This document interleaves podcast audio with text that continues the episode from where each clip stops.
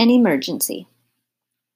The wagon that was approaching the girls, the wagon that was drawn by a huge hare with formidable ears, certainly caught Maggie's attention. Oh, Maggie wondered. Would she ever get used to the strangeness of Limindoor with its talking animals, seventy four year old gnome youngsters, immense crows, and now hares pulling carriages?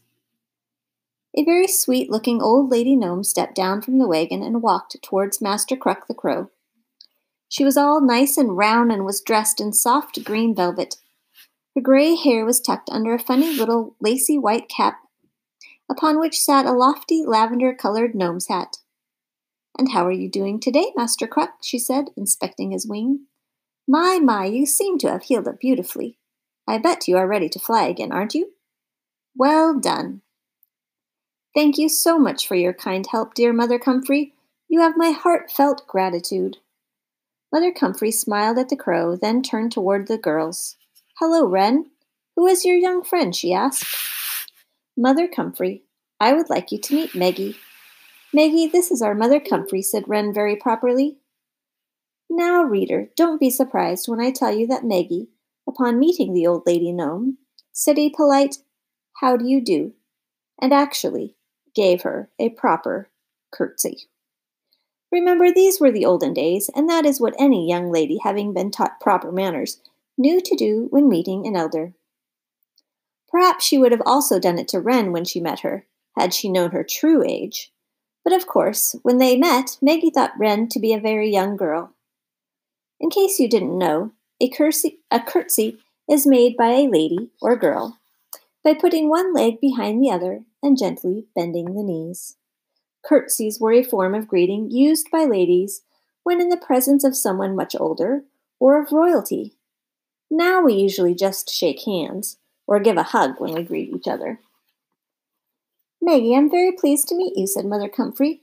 Here, this is for you both, she said, handing the girls each a blueberry.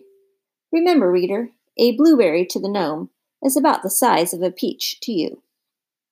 Maggie, remembering her apple jackets, quickly handed Mother Comfrey one in return. And of course, the apple jackets had shrunk to be hardly larger than the blueberry. It is a bit confusing, isn't it? Why, thank you, Maggie. This looks quite delicious. Mmm, and it tastes wonderful too, she said, primly covering her mouth as she spoke. Just as she finished the treat, she startled, startled the girls by saying, Oh dear! I had hoped to chat, but I sense that I can't stay. It seems that I am needed elsewhere. Yes, I must be off at once. This seems like it is a bit of an emergency. Bye bye, she said.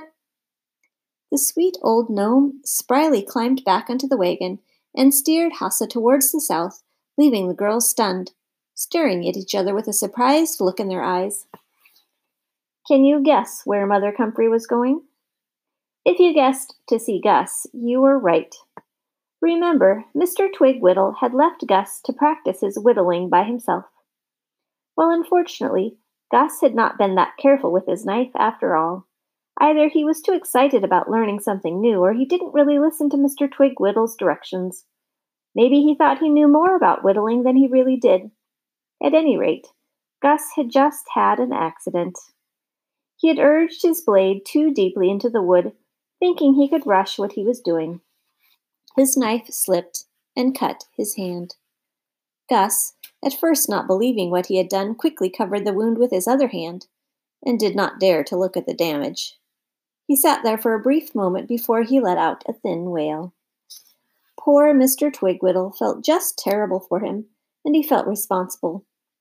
But he also knew that things in the realm of Gnome always turned out all right.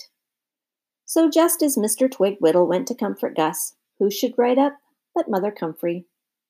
At once she nimbly stepped down from her carriage with her basket of remedies, acknowledged Mr. Twigwittle, and gave her full caring attention to Gus. Poor Gus was trying so hard to be brave. It wasn't very long before he'd proven how courageous he was. The time he had helped Gnome Papa? But this event required a different kind of courage. The cut really did hurt. He was already sorely regretting not paying better attention to Mr. Twigwittle. Of course, he was afraid now that his parents would never allow him to use his knife again, or even worse, would forbid him to visit Limindoor Woods. Mother Comfrey consoled him by gently taking his wounded hand. There now, there now, all will be as good as new, she told him as she dabbed at the blood with some special moss she had brought in her basket and looked closely at the cut. Hmm, she said. This is pretty deep. Let me see what I can do, she said to herself. Then she surprised the two when she turned her head up towards the tree tops and whistled a beautiful, sweet warble that sounded just like a bird. In a moment's time, a pretty bluebird flew down to the forest floor, cocked its head as if awaiting instructions. Mother Comfrey whispered something to it, and it flew promptly away.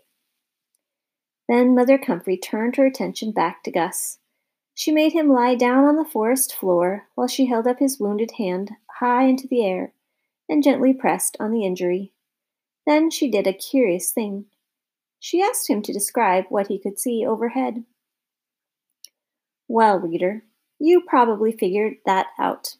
By doing so, she meant to distract him. And it worked.